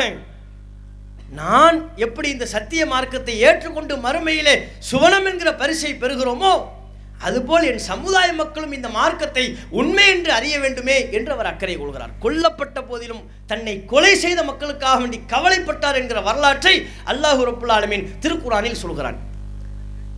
அல்லாஹ் இந்த வரலாற்றை சொல்வதன் நோக்கம் என்ன? சத்தியத்தை எதிர்ப்புகளுக்கு மத்தியில் பிரச்சாரம் செய்யக்கூடிய நபர்கள் இப்படிப்பட்ட அர்ப்பணிப்பு மனப்பான்மையோடு பிரச்சாரம் செய்ய வேண்டும் என்பதை அல்லாஹ் நமக்கு எடுத்து சொல்கிறான். இந்த மார்க்கத்தை நீ எடுத்து பிரச்சாரம் செய்கின்ற பொழுது கொல்லப்படக்கூடிய நிலை கூட உனக்கு ஏற்படலாம். அதை கண்டெல்லாம் நீ கலங்கி விடக்கூடாது. நாம் கொல்லப்பட்டு விட்டால் கூட நம்மை கொலை செய்த அப்பாவிகளுக்காக மக்களுக்காக பரிதாபப்படக்கூடிய ஒரு நிலையை அந்த நல்லடியார் விரும்பினார் என்று சொன்னால் எப்பேற்பட்ட உயர்ந்த நிலை? அதுதான் எல்லா இறை தூதர்களின் வழிமுறையும். நபியல் நாயம் சல்லா அலிஸ்லாம் அவர்கள் தாயிப் நகரத்திலே போய் சென்று பிரச்சாரம் செய்த பொழுது ஊருக்குள்ள வரவிடலை. இன்னைக்கு அல்லாஹுடைய கிருபையில் பெரும் எண்ணிக்கையோடு ஒரு மாநாடு போல் நாம் குவிந்து இந்த பகுதியில் நம்மால் பிரச்சாரம் செய்ய முடிகிறது. அதற்கேற்ற வலிமை அல்லாஹ் நமக்கு தந்திருக்கிறான். அல்லாவிற்கு எல்லா புகழும். ஆனால் நபியல் நாயம் சல்லா அலிஸ்லாம் அவர்கள் துவக்க காலகட்டத்திலே தாயிப்பிலே தான் பிறந்த வளர்ந்த மக்காவின் ஒரு பகுதியில் போய் பிரச்சாரம் செய்வதற்கு ரசுல்லாவால் முடியல. தாயிப் நகரத்துக்குள்ள பிரச்சாரம் செய்ய ரசுல்லாவை விடல.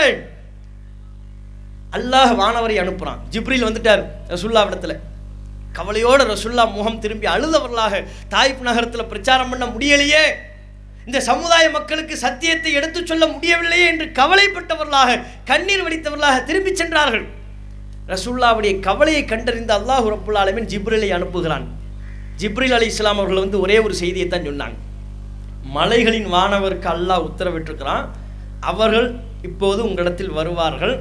ஒரு கோரிக்கை ஒரு தேவை என்னன்னு கேட்பாங்க. அவங்க இடத்துல நீங்கள் என்னன்னு சொல்லிருங்க. சொல்லிட்டு போயிட்டாங்க ஜிப்ரில் அலி இஸ்லாம் அவங்க. ஜிப்ரில் அலி இஸ்லாம் அவர்கள் போய் கொஞ்ச நேரத்திலேயே மலைகளின் வானவர் வந்து விட்டார். மலைகள்னா இந்த மலை பெரும் மலை இருக்குல்ல? மலை பொழிகிற மலை அல்ல மலை. கல்லு மலை. அந்த வானவர் வர்றார். நான் தான் மலைகளின் வானவர். அல்லாஹ் உங்களிடத்தில் நான் அனுப்பியிருக்கிறான். இந்த பகுதி மக்கள் உங்களுக்கு எந்த விதத்தில் பதிலளித்தார்கள் என்பதை அல்லாஹ் அறிந்து கொண்டான். ஆகவே அல்லாஹ் எங்- என்னை உங்களிடத்தில் அனுப்பியிருக்கிறான். எதற்காக என்றால் நீங்கள் ஒரு வார்த்தை சொல்லுங்கள் இந்த இரண்டு கல் மலைகளையும் இணைத்து இந்த பகுதியை நசுக்கி விடவா? உத்தரவிடுங்கள் உங்கள் அனுமதியை அல்லாஹ் எதிர்பார்க்கிறான் என்று மலைகளின் வானவர் நபியல் நாயிம் ஸல்லல்லாஹு அலிஸ்லாம் அவரிடத்தில் சொன்ன பொழுது நபியல் நாயிம் அவர்கள் சொன்ன பதில் என்ன தெரியுமா? வேண்டாம். இந்த மக்கள் என்னை நிராகரிக்கலாம். இந்த மக்கள் என்னை விரட்டி அடிக்கலாம் இந்த மக்கள் நான் சொன்ன பிரச்சாரத்தை புரிந்து கொள்ளாமல் இருக்கலாம். ஆனால் நிச்சயமாக இவர்களுக்கு பின் ஒரு சந்ததியினர் வருவார்கள். அவர்கள் நான் சொல்லுகிற இந்த சத்தியத்தை நிச்சயம் புரிந்து கொள்வார்கள் என்று நபியல் நாயம் சல்லா அலைஹி அவர்கள் சொன்னார்களே. அதுதான் நமக்கான உத்வேகம். நபி அவர்களின் அந்த வழிமுறையை பயன்படுத்தி தான் நாம் பிரச்சாரம் செய்து கொண்டிருக்கிறோம். இந்த பகுதி மக்கள் நாம் ஏதோ அவர்களை திட்டுவோம் என்பதாக கற்பனை செய்து கொண்டு அவர்களை பழிப்போம் என்பதாக கற்பனை செய்து கொண்டேன் இந்த பகுதியிலே பிரச்சாரம் செய்ய விடாமல் அவர்கள் தடுத்தாலும் சரி நாம் அந்த மக்களின் மீது அக்கறை கொண்ட காரணத்தினால் அவர்களும் சத்தியத்தை அறிய வேண்டும் என்கிற ஆர்வம் கொண்ட காரணத்தினால் எப்பேற்பட்ட தடைகளுக்கு மத்தியிலையும் இந்த பகுதியில் உள்ள மக்களுக்கு சத்தியத்தை சொல்லியே தீர்வோம். ரசூல்லா எங்களுக்கு கற்றுத்தந்த வழிமுறையின் பிரகாரம். ரசூல்லாவுடைய வழிமுறை அதுதான். எவ்வளோ இறை துதர்கள் அடித்தாங்க திட்டினாங்க கிறுக்கன்னாங்க பைத்தியன்னாங்க அந்த இறை தூதர்கள் பதிலுக்கு பதில் வேட்டியை மடிச்சு கட்டிக்கிட்டு திட்டினாங்களா? பழிச்சாங்களா? என்னதான் திட்டினாலும் சரி என்னதான் பழிச்சாலும் சரி இறை தூதர்களின் வாயிலிருந்து வந்த வார்த்தை என்ன தெரியுமா? யா கௌமி என் சமுதாயமே என் சமுதாயமே. இதைத்தான் சொன்னாங்க. அடித்தாங்க கல்லை விட்டு அடித்தாங்க திட்டினாங்க. பழித்தார்கள். அத்தனை பழிச்சொற்களையும் கேட்டுக்கொண்ட அந்த சமூகத்தின் மீது இருந்த அக்கறையின் காரணத்தினால் அவர்கள் சத்தியத்தை தெரிந்து கொள்ள வேண்டும் என்கிற ஆர்வ மிகுதியின் காரணத்தினால் இறை தூதர்களின் வாயிலிருந்து வந்த வார்த்தை யா கௌமி என் சமுதாயமே நீங்க என்ன திட்டினாலும் என் சமுதாயம் தான் நீங்க. என்னை அடித்தாலும் நீங்கள் என் சமுதாயம். எங்களை பழித்தாலும் நீங்கள் என் சமுதாயம். நான் அறிந்து கொண்ட இறைவனின் புறத்திலிருந்து எங்களுக்கு வழங்கப்பட்டிருக்கிற இந்த சத்தியத்தை உங்களுக்கு சொல்லியே தீர்வோம் என்பதில் இறை தூதர்கள் அக்கறை கொண்டிருந்தார்களே. அந்த வழிவந்த நாம் மாத்திரம் இந்த மக்களின் மீது அக்கறை கொள்ளாமல் போய்விடுவோமா? அவர்கள் தடுக்கிறார்கள் என்பதற்காக வேண்டி சத்தியத்தை அவர்களுக்கு எடுத்துச் சொல்லாமல் சென்று விடுவோமா? முடியாது. அப்ப மார்க்கத்தை இந்த இஸ்லாமிய மார்க்கத்தை மிக தெளிவாக நம்ம புரிந்து கொள்ளணும். நீ இஸ்லாமிய மார்க்கத்தை விளங்கி கொண்டு செயல்பட வேண்டும் என்பதுதான் எங்களுடைய விருப்பம். தொழுகிறாங்க. தொழுகை ஒரு வணக்க வழிபாடு. அந்த தொழுகையை எப்படி தொழ வேண்டும் என்பதை அல்லாவும் அல்லாவுடைய தூதரும் தானே நமக்கு சொல்லித்தரணும் வணக்க வழிபாடு என்று சொன்னாலே அல்லாவும் அல்லாவுடைய தூதரும் நமக்கு கற்றுத்தந்தபடி தான் நம்முடைய வணக்க வழிபாடுகள் அமைத்துக் கொள்ளணும். ஆனால் தொழுகை முத முதல் கொண்டு ஏராளமான தொழுகையிலையும் மார்க்கத்திற்கு எதிரான பல்வேறு அனாச்சாரங்களை செய்கிறார்களா இல்லையா? தொழுகைக்கான பாங்கு எடுத்துக்கொள்ளுங்க பாங்கு சொல்லும்போது என்ன செய்கிறாங்க இப்படி மைக்கை தட்டிட்டு ஒரு செலவாத்து ஓதுவாங்க அல்லாஹும் சலி அலா முகமதின் வாலா அலி முகமதின் ஒரு செலவாத்து சொல்லி முடிச்சிட்டு தான் பாங்கு. செலவாத் அது மார்க்கத்தில் இருக்குது செலவாத்து மார்க்கத்தில் இருக்குது ஆனால் அந்த செலவாத்தை எங்கே சொல்லணும்? பாங்கு சொல்வதற்கு முன்பு சொல் சொல்வதாக இருந்தால் அது அல்லாவும் அல்லாவுடைய தூதரும் நமக்கு சொல்லி தந்திருக்க வேண்டாமா? மார்க்கத்தை நம்ம இஷ்டப்படி செய்ய முடியுமா? எனக்கு பிடித்திருக்கிறது எனக்கு விருப்பமாக இருக்கிறது எனக்கு தோன்றுகிறது. அல்லது எங்கள் ஊரில் ஐம்பது வருஷமா நூறு வருஷமா பல தலைமுறையா இப்படித்தான் பாங்கு சொல்லிக்கிட்டு இருக்கிறாங்க. அதனால் அந்த முறையை நம்ம கடைபிடிக்க முடியுமா? பாங்கு சொல்வதற்கு முன்பு செலவாத்து ஓதுவதாக இருந்தால் அல்லா ரசூல் சொல்லி தந்திருக்கணும். அப்படியா சொன்னாங்க நமக்கு? நபியல் நாயகம் எதை நமக்கு சொல்லி தந்தார்கள்? பாங்கு சொல்லி முடித்ததற்கு பிறகு செலவாத்து ஓதுவதைத்தான் நபிகள் நாயகம் சுல்லா அலி இஸ்லாம் அவர்கள் நமக்கு சொல்லி தந்தாங்க. அப்போ நபி வழி என்பது எது? இஸ்லாம் என்பது எது? பாங்கு சொல்லணும். சொல்லி முடித்து விட்டு செலவாத்து ஓதணும். அதுதான் இஸ்லாம். அதான் நபியல் நாயகம் நமக்கு கற்றுத்தந்த மார்க்கம். ஆனால் இவர்கள் பாங்கிற்கு முன்பாக செலவாத்து ஓதுகிறார்களே. அது இஸ்லாத்தில் இருக்கா? ஒரு ஒரு ஆதாரத்தை சொல்ல முடியுமா? ஹதீஸில் அப்படி இருக்கு. ரசுல்லா அப்படி சொன்னாங்க. இருக்கா? கேட்டால் என்ன சொல்கிறாங்க நாங்கள் செலவாத்தானே ஓதுறோங்கிறாங்க செலவாத்தானே ஓதுனோம் பாங்குக்கு முன்னால் செலவாத்து ஓதுறது தப்பா? அது பின்னால் ஓதுனா என்ன முன்னால் ஓதுனா? செலவாத்தானே ஓதுறோங்கிறாங்க நீங்கள் இன்றைக்கி செலவாத்தானே ஓதுறோங்குவீங்க ஒருத்தர் என்ன செய்வார்? பாங்கு சொல்லத்துக்கு முன்னால் யாசின்னு ஓதுவார். அவர் யாசின் ஓதிப்புட்டு ஏங்க பாங்கு சொல்லத்துக்கு முன்னால் ஏங்க யாசின் ஓதுறீங்க? அப்படி மார்க்கத்தில் இல்லையே. நான் குரான் தானே ஓதுனேன்.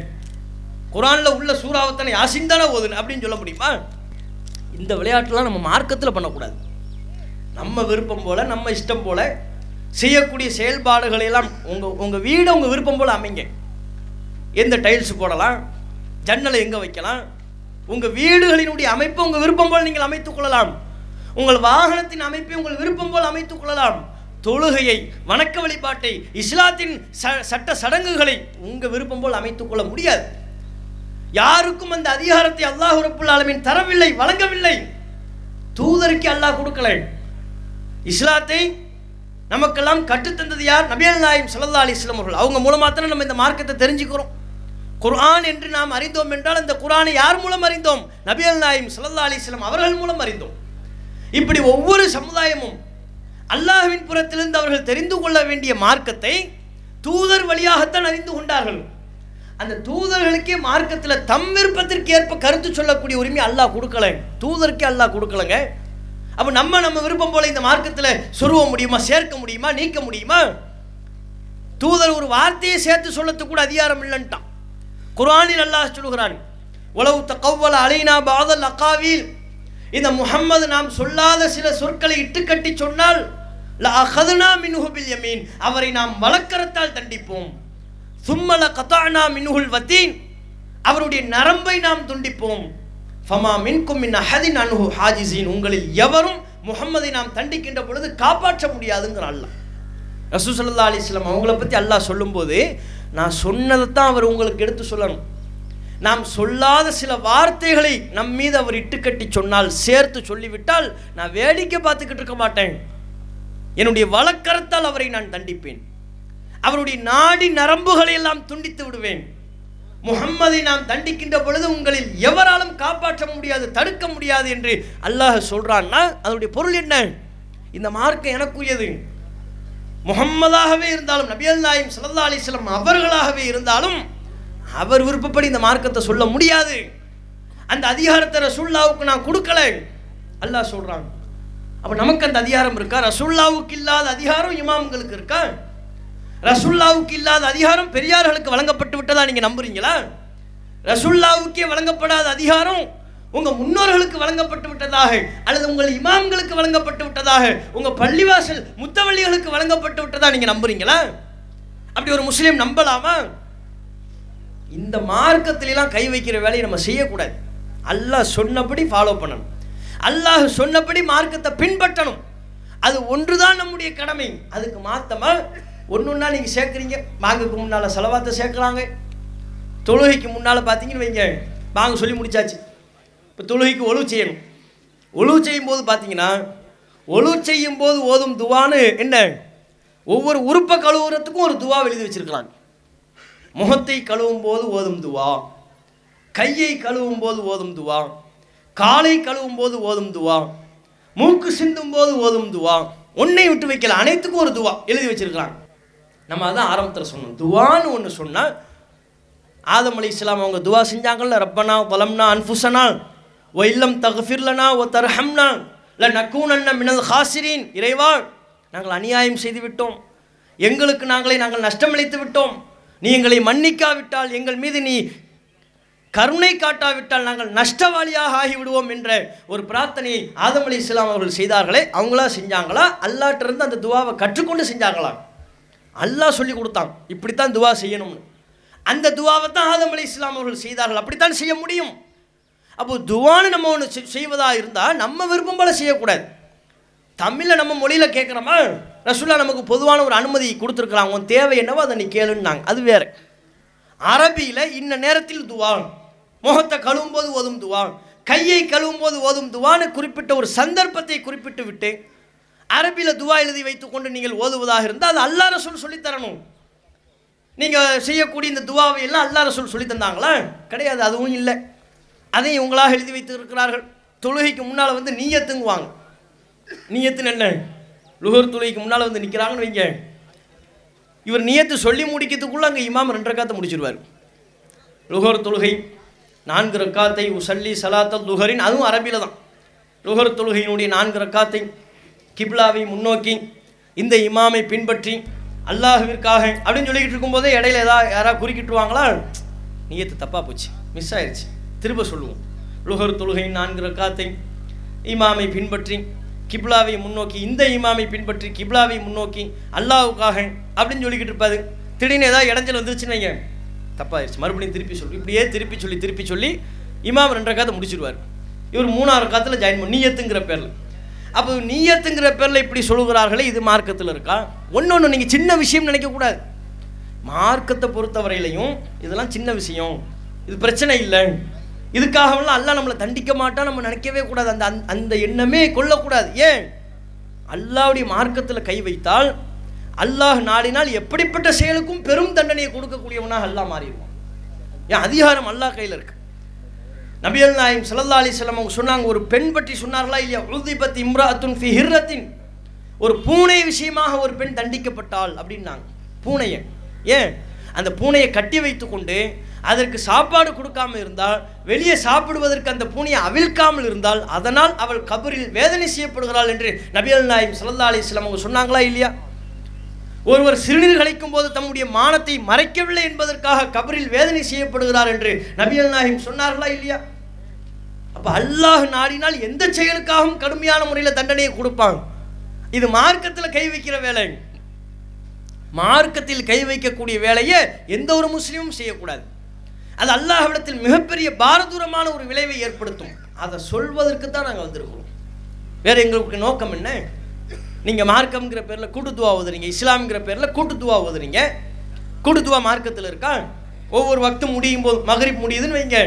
இப்போ மகரிப் தொழுகை ஆரம்பமாகும். மகரிப் தொழுகை முடிஞ்ச உடனே இமாம் என்ன செய்வார்? அரபியில் ஒரு துவா ஓதுவார்.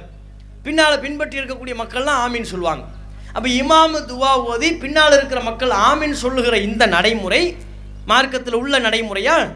நீங்கள் பள்ளிவாசலில் இந்த நடைமுறையை செய்கிறீர்கள் மார்க்கம்ங்கிற பேரில் செய்கிறீங்க ஆனால் இந்த கூட்டுத்துவா மார்க்கத்தில் இல்லையே ரசுல்லா அப்படி சொல்லித்தரலையே சரி நீங்கள் என்ன கூட்டுத்துவா முதல் பொருத்தமானதா? இமாம் என்ன செய்வார்? துவா ஓதுறார். அரபியில் துவா ஓதுறார். இமாமுக்கு என்ன கல்யாணம் ஆகியிருக்காது அவர் அரபியில் யாரெல்லாம் எனக்கு சாலிகான மனைவியை தா. அரபியில் கேட்பார் உங்களுக்கு என்ன தெரியும்? இறைவா எனக்கு சாலிகான மனைவியை தா. அப்படின்னு கேட்பார் பின்னால் பின்பற்றி தொழுகிற மக்கள் எல்லாம் தொழுது முடிச்சுட்டு எல்லாரும் ஆமீன். அப்படிங்க அப்படின்னா என்ன? எனக்கும் இறைவா சாலிகான மனைவியை தா. அதான பொருள். கொடுத்துவா முதல் மார்க்கத்தில் இல்லை. இந்த கருத்தே முதல் சரியாக இல்லையே. பொருந்தலையே. அவர் கல்யாணம் ஆகலை அதனால சாலியான மனைவியை தான் கேட்குறாரு உங்கள் எண்ணம் அதுவா? அங்கே கூட்டத்தில் இருக்கிற கல்யாணம் ஆன ஆட்கள்லாம் ஆமீன் எனக்கும் சாலியான மனைவியை தான் கேட்குறீங்களே. இந்த துவாவுக்கு நீங்கள் ஆமீன் சொன்னது உங்கள் மனைவி மார்ட்ட போய் சொன்னால் ஒப்புக்கொள்வாங்களா? இப்போ தான் எங்கள் இமாம் ஒரு துவா ஒரு அற்புதமான ஒரு துவா. சாலியான மனைவியை தான் ஒரு துவா கேட்டார். அதுக்கு பள்ளிவாசல ஆமீன் சொல்லிட்டு நான் இப்போ வந்திருக்கிறேம்மா அம்மா ஒரு டீ போட்டுத்தாமா அப்படின்னு கேட்டால் டீ வருமா? சொல்லுங்க பார்ப்போம் டீ வருமா? வேற என்ன வரும்? அப்போ நான் சாலியான மனைவி இல்லையான்னு கேட்பாங்க. அது போக ஓஹோ என்ன தவிர்த்து உங்களுக்கு சாலியான இன்னொரு மனைவி வேற வேணுமோ? கேட்பாங்களா இல்லையா? பொருத்தமாகவே இல்லையே. எங்கள் கூட்டுத்துவான்னு சொல்லி நீங்கள் எதை செய்றீங்களோ அதுக்கு பொருத்தமாக இல்லையே. இமாமு கல்யாணம் ஆகிருக்கும் அஞ்சு வருஷமாக பத்து வருஷமா புள்ள இருந்திருக்காது அவர் என்ன கேட்பார் இறைவா எனக்கு பறக்கத்தா பிள்ளைகளை தான் கேட்பார் கூட்டத்தில் இருந்து எட்டு புள்ள பெற்றிருப்பார் ஒருத்தர். நாலு புள்ள பெற்றிருப்பார் போதும்ப்பா ரெண்டு பிள்ளைய பெற்றுக்கிட்டேன் இவங்க பண்ணுற அட்டூழியம் தாங்க முடியல. இதுக்கு மேலே புள்ளையே வேண்டாம்னு ரெண்டு பேரும் ஹுதைபியா உடன்படிக்கை மாதிரி கணவனும் மனைவி ஒப்பந்தம் போட்டிருப்பாங்க. இனி புள்ளன்னு பேச்சே எடுக்கக்கூடாது. இதுக்கு மேலே வேண்டாம் அப்படின்னு முடிவு எடுத்திருப்பாங்க. சில பேர் நாலு பேரை பெற்று நாலு பிள்ளையை பத்திருப்பாங்க. எட்டு பிள்ளைய பத்திருப்பாங்க. இப்போ இவர் என்ன செய்வார்? இமாமு பிள்ளையில கேட்குறாரு இறைவா எனக்கு பிள்ளைய தான் பறக்கத்தா தான் கேட்பார் ஆமீன். யாரு? நாலு பிள்ளை உள்ளவர். எட்டு பிள்ளை உள்ளவர். ஆமீன். எனக்கும் இறைவா பறக்கத்தா பிள்ளையத்தான் கேட்டா. இப்போ அவர்கிட்ட போய் சொல்லுங்க இப்போ நீங்கள் என்ன தெரியுமா கேட்டீங்க? பறக்கத்தா பிள்ளையத்தான் சொல்லி கேட்டீங்க. பறக்கத்தா பிள்ளை இருக்கிற பிள்ளைய போதலன்னா நான் இருக்கிறேன். இந்த இருக்கிற பிள்ளைய வச்சுக்கிட்டு என்னால் சமாளிக்க முடியல. சொல்வீங்களா இல்லையா இது எதுக்கு அப்படின்னு சொல்ற அந்த துவா அங்கீகரிக்கப்படுங்கிற பொருள் அல்ல. அந்த துவா அங்கீகரிக்கப்படாது. கூட்டு துவா மார்க்கத்தில் இல்லை. மார்க்கத்தில் எது இல்லையோ அது அங்கீகரிக்கப்படாது. ஆனால் அந்த துவா பொருத்தமா இல்லையே? நபி அல் நாயிம் சல்லா அலிஸ்லாம் அவங்க எவ்வளோ வருஷம் தொலை வச்சாங்க? இமாமா இருந்தாங்க. எவ்வளோ சிறந்த பள்ளியில் மஸ்ஜித் நபவியில். நபி அல் நாயிம் சல்லா அலிஸ்லாம் அவர்கள் ஒரு முறையாவது தொழுகையை முடிச்சுட்டு துவா கேட்டு பின்னால் உள்ள சஹாபாக்கள்லாம் ஆமீன் சொன்னாங்கன்னு ஒரு சான்று இருக்கா? ஒரு சான்று. ஒரு ஹதீஸ் இருக்கா? ஒரு வரலாற்று குறிப்பு இருக்கா? ரசுல்லா துவா கேட்டாங்க. பின்னால் உள்ள சஹாபாக்கள்லாம் ஆமீன் சொன்னாங்கன்னு ஒரு சான்று ஒரு ஹதீஸ் இருக்கா? ஒரு வரலாற்று குறிப்பு இருக்கா? ஒன்றுமே கிடையாது. ஏன் அப்படி ஒரு நடைமுறையே மார்க்கத்தில் இல்லை இஸ்லாத்தில் இல்லை? போலி மதகுருமார்கள் தங்களை மதகுருவாக நிலைப்படுத்திக் கொள்வதற்கு உனக்கு பிரார்த்தனை தெரியாது. எப்படி பிற மதங்களில் கோயிலில் போய் அல்லது சர்ச்சில் வழிபாடு செய்வதாக இருந்தால் அவங்க நம்பிக்கை. வழிபாடு செய்வதாக இருந்தால் அந்த மதத்தினுடைய மதகுரு தான் செய்ய முடியும். தனிநபர் போய் கடவுள்கிட்ட ம- பிரார்த்தனை செய்ய இயலாது. கோயிலில் பூசாரி இருப்பார். இவங்க தேங்காய் பழம் பூ எல்லாம் கொண்டு போய் நட்சத்திரத்தை சொல்லணும். இந்த நட்சத்திரம் எங்களுக்காக வேண்டி இப்படி பிரார்த்தனை செய்யுங்க. அவர் தான் போய் பிரார்த்தனை செய்வார். இது பிற மதங்களின் கலாச்சாரம். அவங்க நம்பிக்கையின்படி அவங்க செய்கிறாங்க இஸ்லாமிய மார்க்கத்தில் அப்படியா? அந்த பிரமத கலாச்சாரத்தை தான் இஸ்லாமிய மார்க்கத்தில் புகுத்து கொண்டு இந்த மதகுருமார்கள் போலி ஆலிம்கள் மதகுருமார்கள்லாம் சேர்ந்துக்கிட்டு உனக்கு அல்லாவிடத்தில் துவா செய்ய தெரியாது. உனக்கு பிரார்த்தனை செய்ய தெரியாது. நீ பிரார்த்தனை செய்கிறதா இருந்தால் ஏன்ட்டுக்கள் நான் தான் கேட்பேன். நீ ஆமின் தான். நீ தலையை மட்டும் தான் ஆட்டணும். நான் என்ன துவா கேட்குறேனோ அதுக்கு நீ தலையாட்டினா போதும் என்று சொல்லி வைத்திருக்கிறார்கள். இது மார்க்கத்தில் இல்லை இது. இஸ்லாத்தில் இல்லை.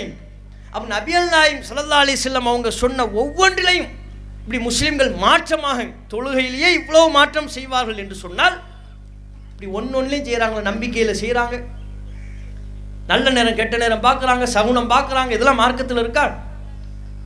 திருமணத்தில் பத்திரிக்கை அடிப்பதாக இருந்தால் கூட சகுனம் பார்த்தானே பத்திரிக்கை அடிக்கிறாங்க.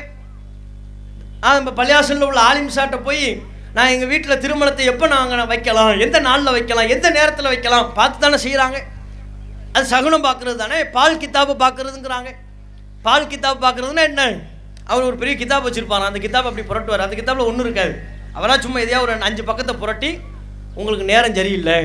நீங்கள் எப்போ கல்யாணம் வச்சுருக்கிறதா சொல்கிறிய இந்த மாதிரி ஆகஸ்ட் முப்பத்தி ஒன்று சரியில்லை. வைக்கக்கூடாது. அப்போ எப்போ இங்கே செப்டம்பர் பதினஞ்சுக்கு மேலே வைங்க. ஏன்? அப்போ தான் இவர் ஃப்ரீயாக இருப்பார். இந்த மதகுரு அப்போ தான் ஃப்ரீயாக இருப்பார். அதனால இல்லை. செப்டம்பர் பதினஞ்சுக்கு மேலே தான் நீங்கள் வைக்கணும். அதுக்கேற்ற மாதிரி பத்திரிக்கை அடிச்சிருங்கன்றவார். அவர் அதை கேட்டுக்கிட்டு வருவார். பத்திரிக்கை அடிக்க ஆரம்பிச்சுடுவார் நிகழும் ஹிஜ்ரி. சங்கையான இந்த ஆண்டில் பெரியோர்கள் நிச்சயித்தபடி இன்னாரின் பேத்தியும் இன்னாரின் பேரனும் இன்ன அதுக்கு பெரிய பட்டம்லாம் கொடுத்து பத்திரிக்கையெல்லாம் நம்ம இப்பவும் பாருங்க அப்படி தான் பத்திரிக்கை அடிக்கிறாங்க. நம்ம சமுதாயத்தில் அடிக்கிற பத்திரிக்கையை பாருங்க. இன்னாரின் பேரனும் இன்னாரின் புதல்வனுமாகிய தீன்குல செல்வன் யார்? அவன். தீன்குல செல்வன். மார்க்கத்துக்காக வேண்டி பாடுபட்டு போராடி ரத்தம் சிந்தி தௌஹீதை எடுத்து சொல்லத்துக்காக வேண்டி பல எதிர்ப்புகளெல்லாம் சந்திச்சிருக்கிறார்ல. அவருக்கு பட்டம் என்ன? தீன்குல செல்வன் இவருக்கும் இன்னாரின் பேத்தியும் இன்னாரின் புதல்வியும் ஆகிய தீன்குல செல்வி. அந்த மூதேவிக்கு பட்டம் என்ன? தீன்குல செல்வி. ஏன் ரெண்டு பேரும் சேர்ந்து பாடுபட்டு கஷ்டப்பட்டு அந்த ஊரில் தௌஹீதை வளர்த்துருக்குறாங்க. அதனால இவருக்கு தீன்குல செல்வன் அவளுக்கு தீன்குல செல்வி. இந்த பட்டம் மட்டும் பத்தாது. அதோடு சேர்ந்து ரெண்டு பேருக்கும் கல்யாணம். எப்போ? காலை பத்து முப்பதிலிருந்து நண்பகல் பன்னிரெண்டு மணிக்குள். முபாரக்கான வேலை. அதான் மெயின் அங்கே கிளைமாக்ஸ் எங்கே வருது? காலை பத்து முப்பதிலிருந்து நண்பகல் பன்னிரெண்டு மணிக்குள் முபாரக்கான வேலையில் திருமணம் நடைபெறும். எல்லாரும் வந்துருங்க. அது முபாரக்கான வேலைன்னு உனக்கு யார் சொன்னார் அது எந்த நேரமா? காலையில் பத்தரை டு பன்னெண்டாம் விளங்குதா? இது யார் கலாச்சாரம்னு விளங்குதா? பிற மதங்களில் தான் திருமணம் ஒரு வைபவம் ஒரு நல்ல காரியம்னு எதுவும் செய்வதாக இருந்தால் ராகு காலம் கேது காலம்னு பார்ப்பாங்க. இது ராகு காலம் இந்த நேரத்தில் கல்யாணம் பண்ணாதீங்க. இது குரு வந்து உக்கரத்தில் இருக்கிறான் சுக்கிரன் வந்து ஓரத்தில் இருக்கிறான் என்றெல்லாம் நட்சத்திரம் பார்ப்பாங்கல்ல ஜோசியம் பார்ப்பாங்கல்ல. அந்த நட்சத்திரம் குறி ஜோசியம் அவற்றையெல்லாம் பார்த்து இதுதான் நல்ல காலம் இது ராகு காலம் இது கேது காலம். இந்த காலத்தில் தான் நாம் இந்த நிகழ்ச்சியை வைக்க வேண்டும் என்று பிற மதங்களில் அதை செய்கிறார்கள். அவங்க நம்பிக்கை. நம்ம மார்க்கத்தில் அப்படி சொல்லப்பட்டிருக்கா? கல்யாணம் பண்ணுறதா இருந்தால் பத்தரையிலேருந்து பன்னெண்டு மணிக்குள்ளே பண்ணுங்கன்னு குரானில் எங்கே இருக்கு? ரசுல்லா எங்கே சொன்னாங்க? இது எப்படி ஆலிம்கள் இந்த பத்திரிக்கை அடிப்பதற்கு நீங்கள் காலம் காலமாக இந்த பத்திரிக்கை அடிப்பதற்கு அனுமதி கொடுக்குறீங்க? அதை பற்றி தப்புனாவது சொன்னீங்களா? இந்த மதகுருமார்கள் இஸ்லாமிய மார்க்கத்தை உள்ளது உள்ளபடி எடுத்து சொல்லியிருப்பார்களே ஆனால் நாங்கள் எங்கள் பொருளாதாரத்தை செலவு பண்ணி எங்கள் எனர்ஜியை செலவு பண்ணி பல்வேறு எதிர்ப்புகளை சந்தித்து எங்கள் வேலைகளெல்லாம் விட்டு விட்டு இங்கே வந்து நாங்கள் பிரச்சாரம் பண்ண வேண்டிய அவசியமே இருந்திருக்காது. அப்போ எங்கள் நோக்கத்தை நீங்கள் தெளிவாக புரிந்து கொள்ள வேண்டும். உங்களோடு மல்லு கட்ட வேண்டும் என்பது எங்கள் நோக்கமல்ல. உங்களை பகைக்க வேண்டும் எதிர்க்க வேண்டும் என்பது எங்கள் நோக்கமல்ல. உங்களோடு போட்டி போட்டுக்கொண்டு நாங்கள் தான் பெரிதானவர்கள் என்று பறைசாட்ட வேண்டும் என்பது எங்கள் நோக்கமல்ல. நாங்கள் இங்கே இவ்வளவு கஷ்டத்துக்கு மத்தியில் வந்து பிரச்சாரம் பண்ணுறோம்னா எங்கள் ஒரே நோக்கம் திருக்குறானில் அல்லாஹ் சொல்லியிருக்கிற ஒரு வசனம். யா ஐயுஹல்லதீன ஆமனு நம்பிக்கை கொண்டவர்களே கு அன்புசக்கும் வ நாரா. உங்களையும் உங்கள் குடும்பத்தாரையும் நரக நெருப்பிலிருந்து காப்பாற்றுங்கள். அல்லாஹ் சொன்ன இந்த வசனம்தான் பல தடைகளுக்கு மத்தியிலேயும் இங்கே எங்களை நிற்க வைத்திருக்கிறது பிரச்சாரம் செய்ய வைத்திருக்கிறது. ஏன்? நீங்களும் எங்கள் குடும்பத்தார்கள். நாங்கள் எவ்வாறு சத்தியத்தை ஏற்றி சொர்க்கம் செல்ல வேண்டும் என்று விரும்புகிறோமோ அதுபோல் சரியான சத்திய மார்க்கத்தை இஸ்லாத்தை நீங்கள் அறிந்து கொண்டு இஸ்லாமிய மார்க்கத்திற்கு விரோதமாக நீங்கள் செய்யக்கூடிய தர்கா கலாச்சாரம் இஸ்லாமிய மார்க்கத்திற்கு விரோதமாக நீங்கள் ஈடுபடக்கூடிய பிதாத்தான மூட பழக்க வழக்கங்களிலிருந்து நீங்கள் விடுபட வேண்டும். சத்தியத்தை அறிந்து கொண்டு அதன் வழி நடந்து மறுமை நாளில் நாம் அனைவரும் ஒரு சேர சொர்க்கம் செல்ல வேண்டும். அந்த பேர் ஆவலினால் தான் இங்கே நாங்கள் பிரச்சாரம் செய்து கொண்டிருக்கிறோம். அல்லாஹ் ரப்புல் ஆலமின் எங்களுடைய நோக்கத்தை நிறைவு செய்யக்கூடிய விதமாக உங்களுக்கு அல்லாஹ் சத்தியத்தை சத்தியமாக அறிந்து கொள்ளக்கூடிய நேர் வழியை தந்தருள்வானாக நம் அனைவருக்கும் என்று கேட்டு என்னுடைய உரையை நிறைவு செய்து கொள்கிறேன். வாஹுர்தாவான் அலமதுல்லா ரபுல் ஆலமின். அஸ்லாம் அலைக்கும் வரமத்துல்லாஹி வபரகாத்துஹு.